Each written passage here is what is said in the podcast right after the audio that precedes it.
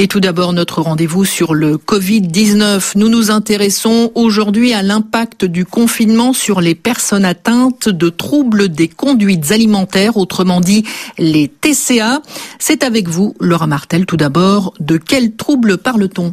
Il y a trois types de TCA. Les troubles anorexiques, marqués notamment par un contrôle drastique des apports en nourriture. La boulimie, caractérisée par des prises compulsives de grandes quantités d'aliments, suivies par des mécanismes compensatoires pour perdre du poids, comme le vomissement.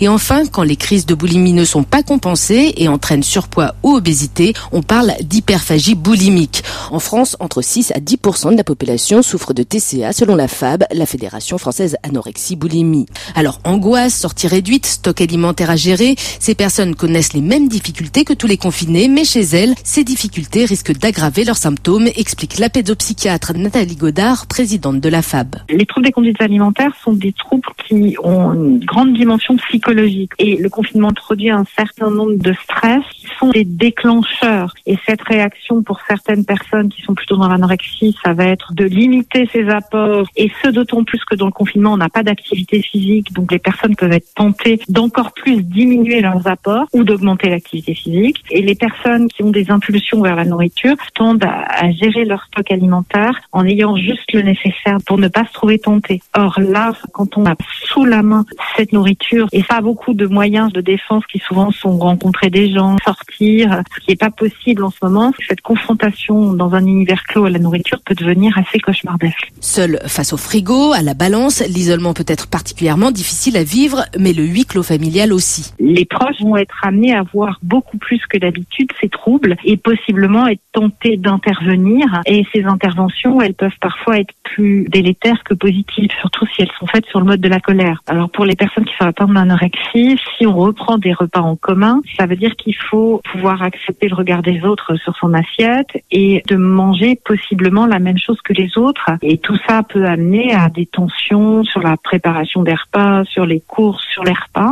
qui souvent sont à l'origine de blocage supplémentaire, c'est-à-dire que ces personnes ont encore plus de mal à manger. À l'inverse, les personnes plus dans des excès alimentaires et donc souvent honte de cette situation, elles sont amenées à se cacher, à être en difficulté pour faire leur crise et c'est très compliqué. Signe de ces difficultés, la ligne nationale anorexie boulimie info écoute reçoit actuellement 20% d'appels en plus, indique sa coordinatrice Annick Brun. Et alors qu'habituellement ce sont surtout des proches qui téléphonent à la recherche d'informations, ce sont aujourd'hui majoritairement des malades en besoin d'écoute qui appellent. Beaucoup disent se sentir piégés entre un intérieur invivable et un extérieur particulièrement menaçant puisque les TCA fragilisent le système immunitaire et que l'obésité est un facteur de risque d'infection sévère au Covid-19. Alors que peuvent faire les malades pour passer au mieux cette période éprouvante, Laura? Alors, difficile de donner des conseils généraux car chaque personne vit son trouble différemment, mais le professeur Godard pointe quelques pistes. Il faut avoir une consommation de repas très régulière. Il ne faut pas se restreindre parce que la restriction, c'est ce qui majore les troubles. Il faut avoir une hygiène de vie, garder un rythme, sortir dans la journée pour prendre le soleil, pour mieux dormir, parce qu'on sait très bien aussi que des troubles du sommeil, ça entraîne des troubles alimentaires. En ce qui concerne l'activité physique, elle doit être limitée dans le temps, adaptée et pas dangereuse. Souvent, les gens qui en situation d'anorexie, par exemple, vont faire énormément d'abdos ou ce genre de choses, qui, qui peut potentiellement avoir des effets délétères parce que elles sont pas musclées par ailleurs. Je crois qu'il faut pas être trop rigide pour tous les aspects pratiques des choses qu'on peut mettre en place. C'est-à-dire qu'il y a des personnes qui vont être extrêmement aidées par un plan alimentaire et d'autres pour qui ça va juste devenir une contrainte supplémentaire. Donc, il faut déjà voir par rapport à soi-même et si on est suivi, s'appuyer sur les équipes qui vous suivent pour mettre en place les choses. L'essentiel est avant tout de parler avec ses proches et bien sûr des professionnels.